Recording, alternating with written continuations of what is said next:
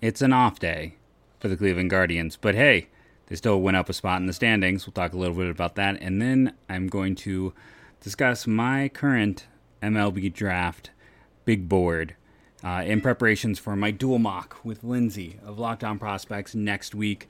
Get to find out who I think's number one, who, where do I agree and disagree with the rest of the crowd on today's episode of Locked On Guardians.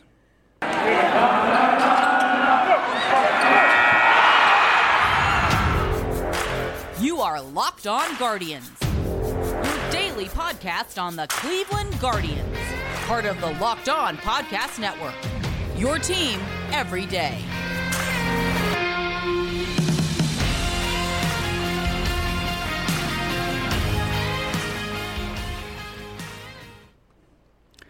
Hello, everyone. My name is Jeff Ellis. I'm the host of Locked On Guardians. Before this, I was a lead draft and prospect analyst at Scout and 24 7, hence one of the reasons I love the draft. And again, I'm just a Cleveland sports fan. Being a 40 year old Cleveland sports fan, drafts are practically in my lifeblood.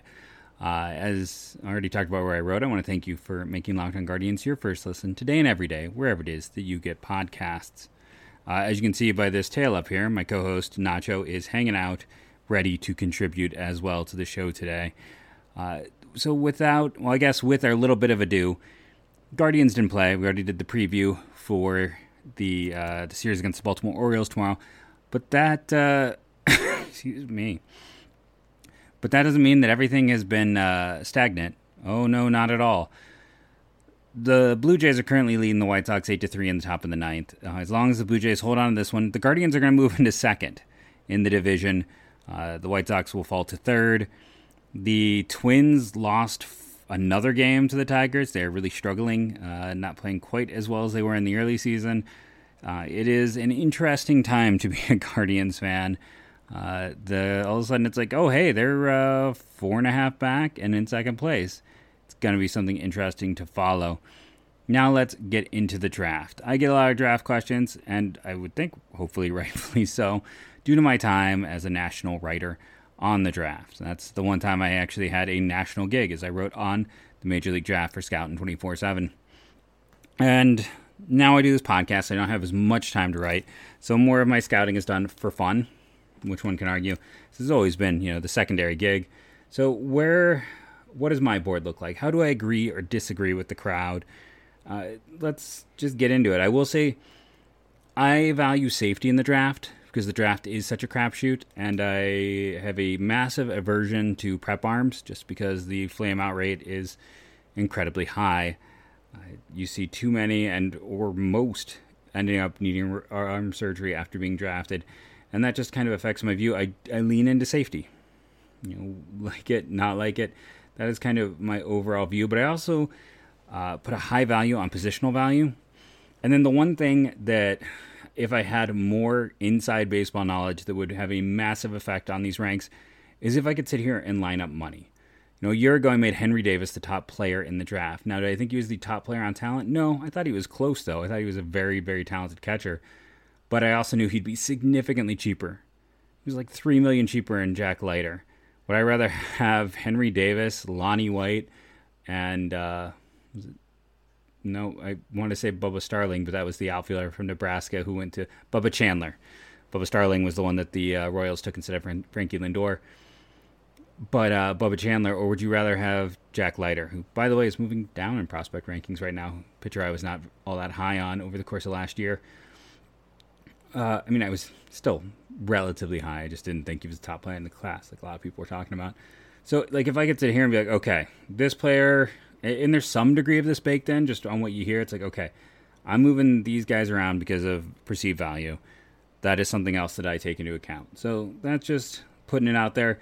I made this list honestly a few weeks ago. Now it's just kind of a an outline. So like if you're looking here at this screen, you're like, oh, I see your entire list. I wrote this out a while ago. This just gives me kind of a baseline of the guys that I was really thinking about at the time. I can already tell you what is on here is not staying. This is, again, from a few weeks ago. This is just more so I can look at the list of names and be like, oh, yeah, these are the guys that I was kind of thinking at this point in time. I made a top 36. Uh, and there's just a lot of players who are going to move around. Like, I, I can look at it and know players that I am going to be higher on slash lower on than others uh, overall. And then some players that I just need to get in here that were not previously mentioned that I hadn't gotten to from the prep group. Uh, Robbie Snelling is, I don't know if I want to call him a pop up, but he's definitely one of those guys who's charging, who, when I wrote this list, I hadn't watched him yet. So things change. That's just the way of this game. What has not changed is the top player in this draft. That is Druw Jones, son of Andruw Jones. There's a lot of his dad. You know, he was maybe more back of the top 10 in the fall, but he's just continued to look good. He's continued to move up boards. The tools were always there, and even in the fall, he was slowly inching up boards. And the defensive profile, up the middle athlete, just the talent profile. He has everything one could want and or need in a center fielder. The potential of a five tool talent is there. Go over and pull up. I always like to pull up the perfect game uh, data that they have. Why? Because they give you such great percentile data, and it's really good to look at like changes and everything else. And I have to look at that. His arm strength, his fastball, 99th percentile. Uh, his 60 yard split, split. Nope, that's not even a split. It's a 60 yard 99. His 10 yard split, 93rd. Uh, outfield arm 96, infield arm 95. The 30, 90th percentile. Now his reaction, not that's kind of a new one. 53.08. His shuttle 93.94. Exit velocity 96. And then I don't always know about the new K motion stuff they have on here. I need to learn. I need to find out more with that. But it, all in all, everything comes together to look like an elite special hitter, and that's why he's the top of the class right now. For me, coming at number two is Brooks Lee. That is against the field. Uh, he's just a very safe prospect. He's probably not going to stick it short. I think most people think the arm will move him to third. He's not a plus athlete, but he was a borderline first round talent for me at a high school. He's gone to college and played well at Cal Poly, playing for his dad. He is the safest. He is the player you would predict is going to be the first to the majors from this class. And yeah, he's yeah, the power is the one thing that's not if if he if he could either A stick it short or B have, you know, 60 grade power plus power, he might be the top player in this class. It would be at least up for debate who you wanted to put first. Um, right now, it's not. You know, the power is probably closer to average. Uh, the athleticism is closer to average, but he hits, and he's got a brilliant way that the zone works. And honestly, if the Guardians were picking number one, he might be the guy they took, uh, just because he hits fits their profile. But he's the safe player in this class for me. Uh, so I have him as the number two player. Again, that is against conventional wisdom. Let's get through the top four before we hit our break. And number three, I have Kevin Parada, catcher from Georgia Tech, the next great Georgia Tech catcher. Again, this is a little higher than most. You know, here's a guy who's still just 20 years of age. He won't turn 21 until August. Uh, hit for big power this year. Did everything well. I mean, he had some first round talk as a bat first catcher coming out of high school. Uh, he's you know been around and he's been extremely productive. And yeah, he's of the the three potential first round catchers, he's got the worst defense of the group. But man, he can just he can mash, he can handle the position. It's not like he has to move off of it. I think he can handle catcher. He's never going to be great, but he can be around average. But yeah, the, the plus power at a position that is so hard to find, and that's really what elevated him over the rest of this list. One, I think of to me, there's a, a clear top six. There's a top six in this year's class. I think he probably will have the lowest bonus of that top six. That elevated him to positional value. We've talked about how many times now catching is so hard to find. There is just not enough of it for every team to have even an average catcher, as we have seen with the Guardians this year. So I, am looking at the positional value. I'm looking at what I perceive to likely be the lowest bonus of kind of this top six elite tier. And that's what kind of elevates him over the next group of players. And then to our number four player, this is where it kind of gets a little hinky. I'm going to go with Jackson Holliday. Uh, originally, had Termarr Johnson here when I did this earlier in May, but the reason for Holliday is again we're going positional value. Termarr Johnson, I think, is the better hitter. He might be the best hitter in this class. He might end up having a you know better than Brooks Lee. That's it's not a hot take to even say that, but just looking at the list here, it just comes down to uh, Termarr Johnson is likely second baseman, left fielder, DH, first base. Jackson Holliday, most people think is going to stick at shortstop. So it's positional value. Uh, he does you know, is there a weakness to his game? Not really. He's another one There's some thought that he might go um, first overall, which I still can get behind because I think he will be cheaper than Druw Jones uh, in terms of perceived signing bonus. Maybe I'm wrong there. But and he's a true shortstop. He's going to be able to play that position and play it well. And you look at a team like Baltimore. Talked about this on the show the other day.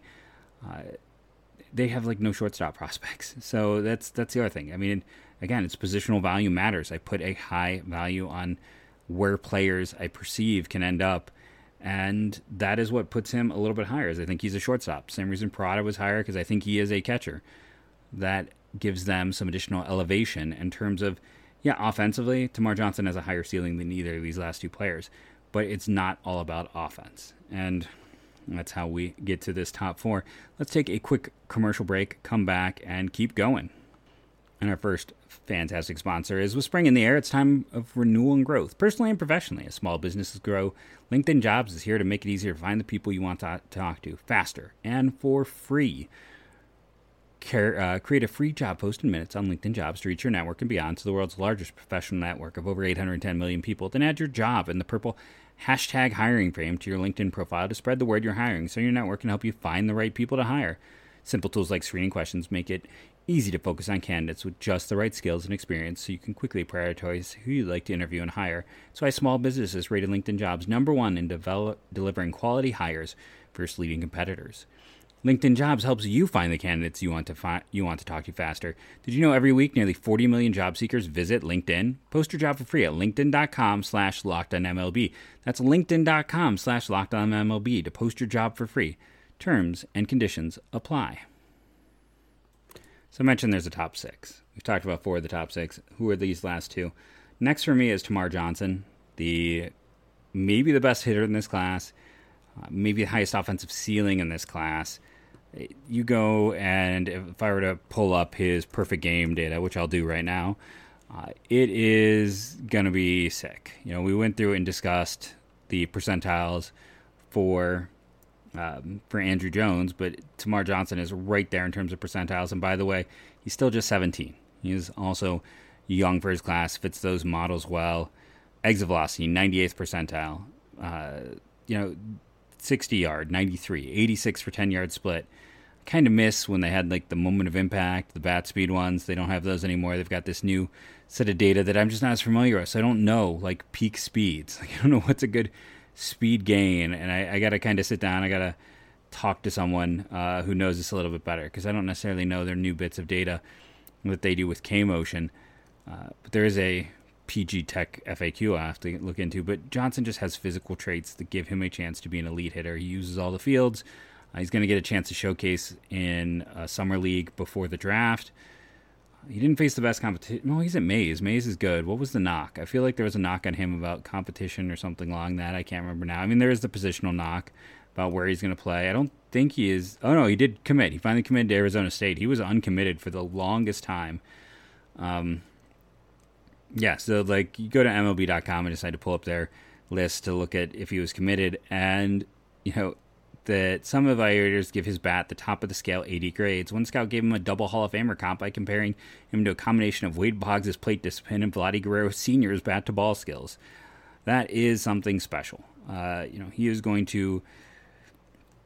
He's going to hit. I have full faith in that. He is not the biggest guy. Size is an issue. Position is an issue. But the offensive profile is what's getting him here. You'll figure out a way to play him. You'll figure out where to play him. Uh, the reason he's a little bit lower is just positional value. That, that's what it comes down to for me. Uh, because if everyone hits their peak, Johnson might be more valuable. But at the same time, you know, can you trade a middle of the lineup catcher for just about anything because they're so hard to find? So that leaves the last of the group, and the player that you know some people viewed as a generational talent this time a year ago, and that's Elijah Green, son of former uh, Pittsburgh Steelers tight end Eric Green. I think he's just got a little more risk than everyone else in this group. Uh, if you told me he ended up being the top player in this draft, I would not be surprised. If you told me he turned into a quad A type, I would not be surprised. Uh, elite physical tools. I know I keep saying that, but when you're talking about Jones, Johnson, and Green, I mean, we really, even going back to some guys like uh, Benny Thompson a year ago or two years ago, when we're looking at like Robert Hassell and those guys, they don't compare. These three guys just have better physical tools than those players. So when we're looking at those type of talent, that's why it's like a clear top six to me. You have the two high end performing college players, one of who plays one of the hardest positions to fill. You've got the four elite um, prep talents, three of them with athletic bloodlines, two of them being uh, fathers who were exceptional players of baseball.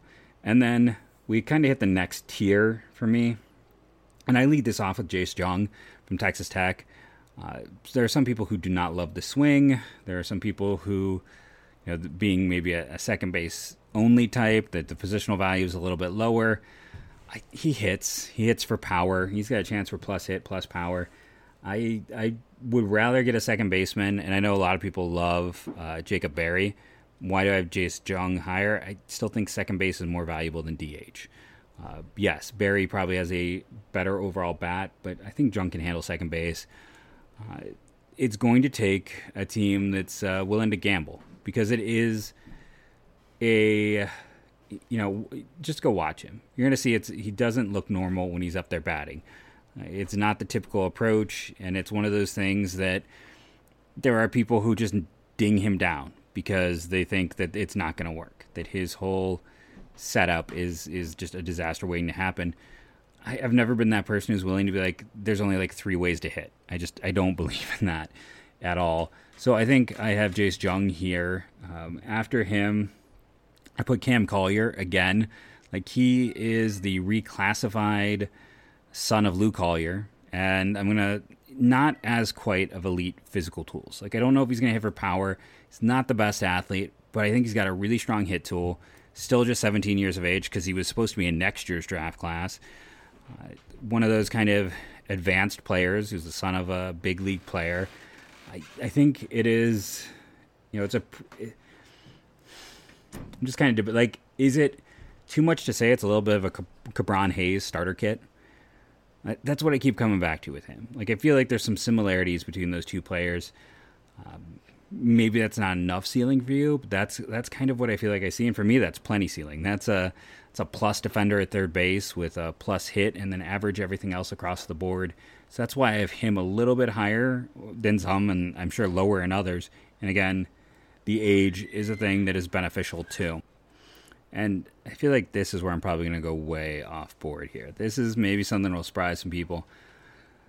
We've got the top eight consensus at this point is typically Gavin Cross. I don't know why I'm not as high on Gavin Cross. Uh, you know, it's not like he is a ton lower. Don't get me wrong here. But what's going to throw a wrench in things is my ninth rated player is Jett Williams, the uh, shortstop who is committed to Mississippi State, Texas kid. He is, you know, he is just a tick below that elite group of, of Green Jones, and Johnson for athleticism. Like I put him solidly in the same level as like Jackson Holliday and ahead of Cam Collier. Uh, he would have been draftable as a pitcher or as a shortstop. He is a shortstop. He you go again pull perfect game. His uh, you know 97 percentile in the 60 yard split or in the 60 yard. Uh, 91st percentile, 10 yard split. Infield arm, 97th percentile. Exit velocity, 94th percentile why is Jett Williams as a shortstop? I've talked about many times on this show. Shortstop are the quarterback of the uh, the MLB draft. They always have tons of value because every team wants them, and they have just more value in trades in general. Because he's five foot eight. Let's just be honest about that. He is five foot eight. He is not just undersized; he is small. But I think you look at what he does. This is just to me a classic example of if Jett Williams was six feet tall, I think he'd be in discussion to be the top pick in this draft. There are people who think he's got, you know, plus hit tool, and I, you know, and here's my other issue. Like we talked about, his exit velocity, already discussed, is 94th percentile in this class. But people will say he's got below average power, just because he's five foot eight, not necessarily because of uh, you know, swing or approach or anything like that. He, you know, I, I think there's more there. And I think he's being underestimated because of size. And I just think that it still happens. You know, we see more acceptance when it's like, okay, for pitchers who are getting a little smaller. But a five eight guy is still a five eight guy to the rest of this league. I think he's a shortstop all the way. You know, he's he. You know, there's also the, the health concerns, which then people freak out because he's five foot eight. It's like, oh, he's going to wear down. He's just hit at every level. He's always looked good. He's faced top competition. I think he's a shortstop. He has the athleticism to play anywhere on the diamond. Shortstops rise in value. He is in that second tier of second tier of elite athletes. There isn't any issue here outside of potentially health, because you know it's like there's a shoulder issue, there's another issue in size. That's it. So I'm going way off the board here. I think he's in the 20s or 30s most places, and I'm putting him nine because I think he's a shortstop, and shortstops are incredibly valuable. I talked about I put position positional value as one of those things high on my list, and you know, nowadays the discussion on hit tool is so much better than it used to be. When everyone talks about him as one of the best hitters in this class, it means, oh, because he can work counts.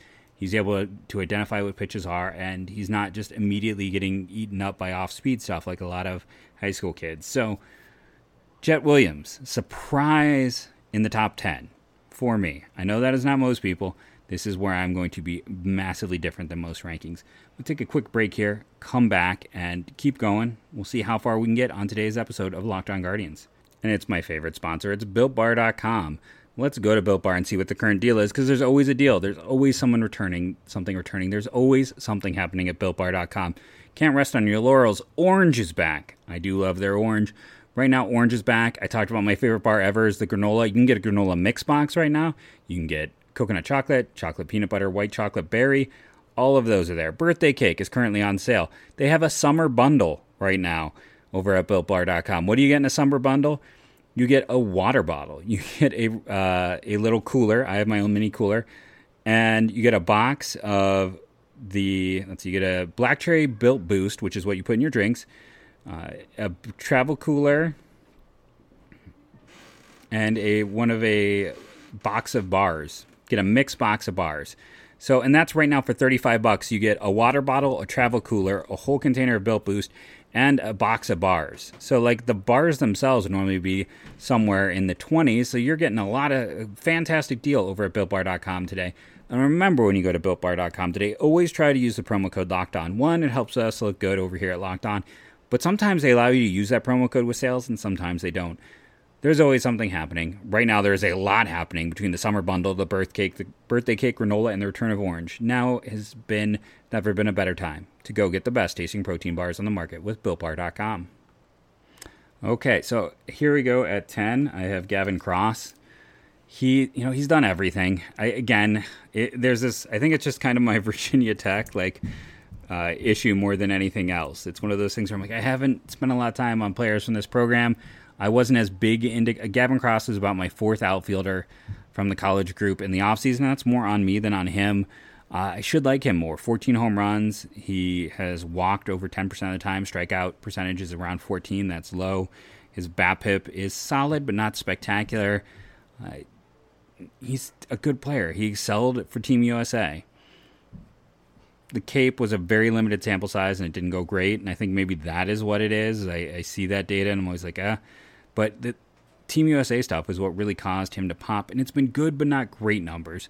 I can't help but feel that like in another draft class he might be more in the teens, but I'm he's safe. He is a very safe outfielder. I don't think he's going to be a star, but I think he's a very high chance of being a solid, you know, 55 grade player. And I know I'm the king of safety with these things, but you know, I still have him just kind of there because I don't there isn't an outcome where I see him becoming a star. Maybe that's on me, and maybe I'm going to end up very wrong, but I don't see a path to get him there. Uh, 11, Jacob Berry. I know, super low compared to most, but I just, he doesn't have position.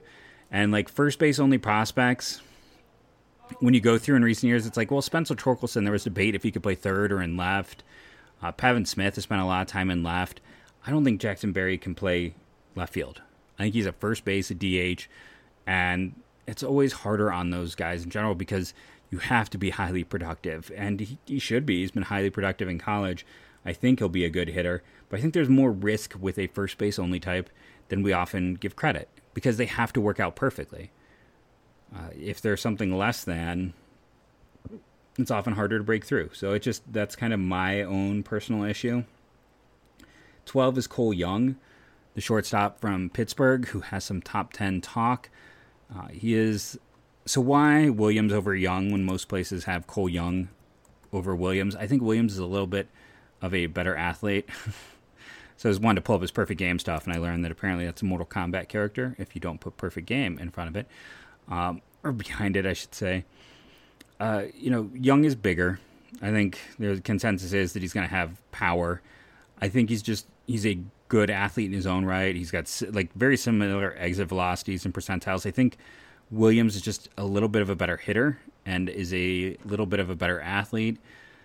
I think he is a likely shortstop though as well, and putting him at 12 is I think should be a sign that I still really like him. It's it's three spots lower. Uh, it's no big knock on him compared to the field. I, yes, we are 12 deep without the mention of a pitcher. But again, I am lower on prep arms, and the college group is poison uh, this year. If they are not hurt, they are ineffective, or they're more of a back end type. And this is really kind of where I get a bit of a, a break in my rankings. Like, next grouping, it starts to get a little bit more risk. This is essentially where we enter a third tier. And again, I'm going to go against type because most people put Jordan Beck as the first rounder from Tennessee. I like Drew Gilbert better. Now Beck has the upside, and what's the popular comp is Hunter Renfroe, and I'm like, how many teams have traded Hunter Renfroe? Like, he's effective, but he's not someone the team seem to want to build around because it's kind of an infuriating profile. Drew Gilbert, go and look at it. And he's got a near, he has a one to one walk to strikeout ratio, both at 14%. BABIP is spectacular. He's a center fielder. Yeah, the only nine home runs. Maybe he doesn't have the ceiling of Beck, but I think he's going to be really a safe center fielder. I think he's got you know elite tools. He can play in center field. Uh, again, let me go pull up his exact height numbers. I think what we're seeing with him, and maybe why I am the high man again, is he's five nine. Uh, you know, people are gonna just sit back and think that he can't. You know, he's gonna be below average power, this or that. He's been a very good player for them. He's you know he runs well, he's hit well, he's done everything well. Uh, he was a pretty good pitcher back in the day. I think people are kind of sleeping on him, so I'm I'm putting him at 13, kind of at the next set of tiers. Again, I know unusual, not consensus, but that's where I am. 14, Dylan Lesko.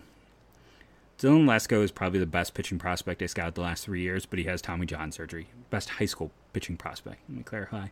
Uh, highest ceiling. I like him more than anyone I saw. Pardon me. I need like a cough thing or to reach up and hit mute in time. Uh, but he's hurt. You know, he's not the traditional build. He's uh, like two righty, I want to say, not the biggest kid. The injury is a concern because, again, it is not 100% one to one. Everyone always comes back the same. But I have him kind of here. Just, I mean, the ceiling is great. The pitch mix, what he showed was spectacular for a high school arm. Like I said, he's probably the best prep grade I've given in the last three years. That being said, I'm just lower on prep players, and he's hurt. Uh, 14, I have Daniel Susac from Arizona, dropping him a bit compared to most. Uh, I always get this is really judgy, but draft eligible sophomores, I just this is I need to sit down and actually do the data. But in my what I've gone through the years of like putting guys in these camps and talking about draft eligible sophomores, those guys don't tend to end up performing as well. I don't know what it is about that, uh, if it's the lack of data we have with those players or what, but when I see a draft eligible sophomore, it just kind of dings him. He's played great in Arizona, where a lot of guys play great. Where, you know, Kevin Newman and Scott Kingery played their way into high first round picks with performances and have both been below average bats in, in a weak conference. So, yes, he has played well. He handles the staff well. He is the mid tier defender of that first round group. He is the mid tier bat. He is the older player.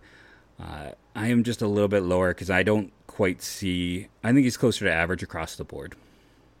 So again, I know that goes seriously against type overall in the way these are perceived because he's top ten, I think, everywhere on every board. So yeah, I'm I'm, going against type.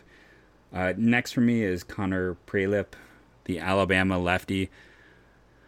we've got what like 20 innings, but they were spectacular. Two plus pitches. If he had been healthy, and we talked about Jett Williams at three more inches, four more inches, he would be in discussion for the top pick in this draft class. If Connor Prielipp had been healthy, he would be in discussion for the top pick in this class, is my general view. Now, that's also assuming that he had been healthy and performed well. So we're putting a lot of this, you know, okay, so if A plus B equals C, when we don't have A or B. But what we've seen, what is there in this class, the ceiling is enough that, like I said, I think he could be an ace. I legitimately think he could be an ace. But, you know, it was it hockey prospects? They don't exist anymore. It's a website. But when they existed, they did this great thing that was like, they gave someone like an A4 or something like that, or a 5C. Like, what is the, I think the letter was the volatility. So he would be a player that if I go back, it's like he would be a, a four or a five. You know, I'd have to look at their system. I don't want to oversell it and say Hall of Famer. No, I just want to say he's a potential ace all star type, but the volatility is as high as anyone because we just haven't seen him play. So I have some big risk concerns with him, but I, I just can't look past the ceiling. I can't look past the fact that, like, there is I'm not the only person saying that if he had been healthy all year, if he hadn't gotten hurt last year and been able to show what he could do, that he would be in the top pick discussion. And when we're talking about, let's see, so this is a problem with me kind of adjusting a bit as I go, but we're talking about him at what 14th on my board, 15th on my. Let me pause so I can get this exactly right. Let me update things. 16. He is 16 on my board, and again, just because of that overall ceiling I see with him as a player uh, that makes me consider him at this point in time uh, the player that I would draft. Again, the thing I don't know is health, and with all these players, I don't know what the bonus demand is. That would have an effect on my rankings if I knew all of those. Uh, 17, I'm going with Justin Crawford, another famous son of a former major leaguer, extremely athletic. It's a starter kit. It's a tools kit to be, again, he is in that tier of Jett Williams with me, maybe even that top tier of athletic uh, players. Comes from uh, one of the more storied high school programs in the country, has been productive. Uh, at this point in time, when there is so much risk in this draft, I'd rather bet on ceiling. He fits for ceiling. Speaking of ceiling, I have Brock Porter at 18, the Michigan kid. Uh, prep arm, number two prep arm for me still is Brock Porter he's kind of just your traditional right-handed prep arm. You know, like big kid throws hard. Uh, front of the rotation potential, probably more two than a one, but has the build, has the stuff, just that kind of right-handed pitcher that you see middle of the first round every year. The the Mick Abel uh, type from two years ago. It just it's not a knock on him. He's a he's a very good prospect. Again, I'm just not as high on prep arm, so that's going to cause him to get dinged. Let's try to get the 21 uh, total on mine, just so I can have a nice, weird, uneven number. Because I don't, you know, nothing can can be nice and straightforward and simple when it comes to me. And then next up, and I, I really debated. It's like these two players could be like 18 and 19, or like flip them around and go the other way. I, I was very tempted. Okay, so I have more knowledge of Porter. I've seen more of Porter. I feel a little more comfortable in Porter uh, being safer. But Snelling is at 19 for me. Robby Snelling, who's been kind of rising throughout the course of the year, left-handed pitcher from Nevada, excellent athlete, uh, was going to play um, baseball and football, I believe, like Division One at both. That type of athlete, lefty with good secondary stuff, has excuse me hit the upper 90s. Just seems to be moving up boards all the time to the point where, if you're a betting person, I think he's a good bet to be the top prep arm off the board. Just the way his momentum is going, the way you know he's got the the profile of athleticism and the things that people love. I think he has a chance to be the top lefty off the board. And again, if you wanted to put, if you wanted to flip him in in Lesko because Lesko's hurt, I get it. If you wanted to flip him in Porter because he's a lefty, I get it. But I think this is to me the top three tier. I think for the prep arms after these three guys, there is a drop. But that is why I kind of wanted to get them all back into the top 20, uh, be, just because of my natural aversion to prep uh, players. I know, you know, Brandon Barriera is someone that also gets discussed in this grouping at this level. Jackson Ferris, I think J.R. Ritchie's kind of moving down a bit. but th- these are the guys, the three names that just as you're going through and looking at pure stuff, were the ones that stood out the most to me. And then for this 20th selection, I'm going to stick with Chase DeLauter. I know there are people who are completely off him. Here's my view he was awesome on the Cape. He was awesome on the Cape, and that means a lot. Uh, it is more of a concern for me if a guy has a great junior year but can't hit with wood bats. Never thought that'd be the case. I used to say that you know people overvalued it; it should be a plus, but never a negative, and that's when I loved Will Craig. You learn over the years with this that that that time facing elite talent, you know, don't let Nick Gonzalez be the example, right? Like Nick Gonzalez fell to the Pirates at eight when he should have gone higher because he had a bad weekend against Asa Lacy, right? DeLauter if you want to knock him because of uh, health and because he got hurt and we didn't get to see him and he was bad against Florida State, he, he was solid overall this year. He faced elite competition in the Cape and he was good. He was very good.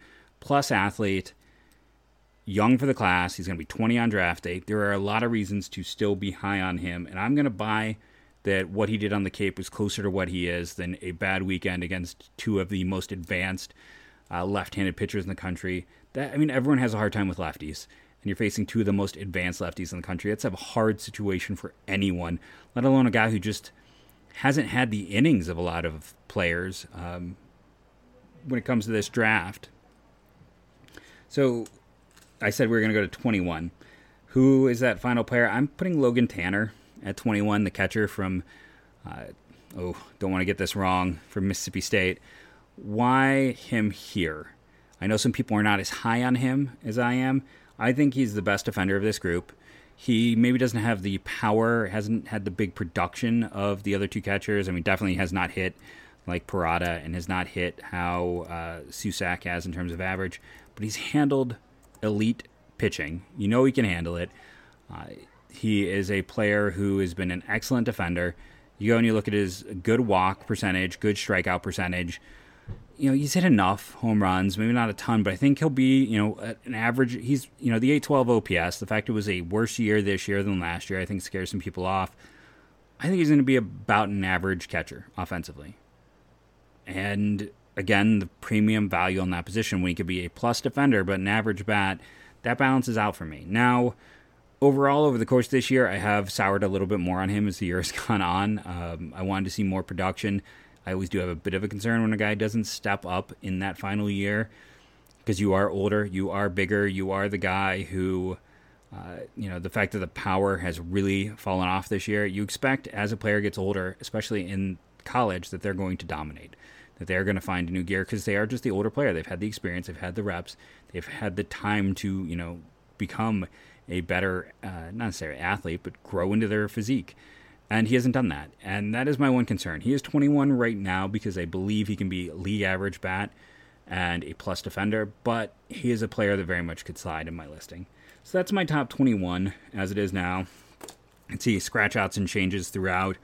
Um, I was just kind of I had the list in front of me. I've done the research. I've watched the video, pull up the stats, things like that. I don't have it all internalized, but you know, just going through these names of players, and you know, it, just some of them that I'm, you know, Gabriel Hughes. I'm not quite as high on. Some of the high school. Mikey Romero is a guy who is very much close to making this list. Nick Zito, Justin Cam, Nick Zito, no, Zach Neto, Justin Campbell. These are players that I really like that I didn't get to to quite get into. Uh, uh, Tucker Toman, the prep player, is another guy who's very close. Jude, uh, Jude Fabian.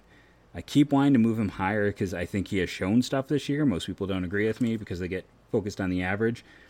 But yeah, there's a lot of players. Uh, Sterlin Thompson, I originally had in the. I think he's my one player from the front page here didn't actually make it uh, from the first rankings, but he's you know in that group. He's in that next group of players for me. Uh, the Florida outfielder. He's he's in there with Romero, Neto, uh, those three are probably the next three up for and Beavers for me in this group overall. I hope you enjoyed the draft content. We can continue giving more, and like I said, I will be giving more draft content specifically. Ooh, 40 minutes. Boy, did I go long just to get to 21 names. 40 minutes for 21 names. I've been Jeff Ellis. This has been the Locked On Guardians podcast. Remember, rate, review, download daily. That really helps. Uh, if you enjoy the draft content, let me know. Comment, argue with me. That's fine. I have a different approach than most, and I understand that. And there are certain things I look for. And statistically certain things I definitely look for, then make it so I might challenge, uh, have a very different approach than others. So I welcome all comments, welcome all debate. Uh, just be kind. That is my one rule. I am always try to be respectful myself. It's uh, kind of the teacher's motto. I've been Jeff Ellis. This is the Guardians podcast. Already said all that other stuff, so go, go, Guardians, go.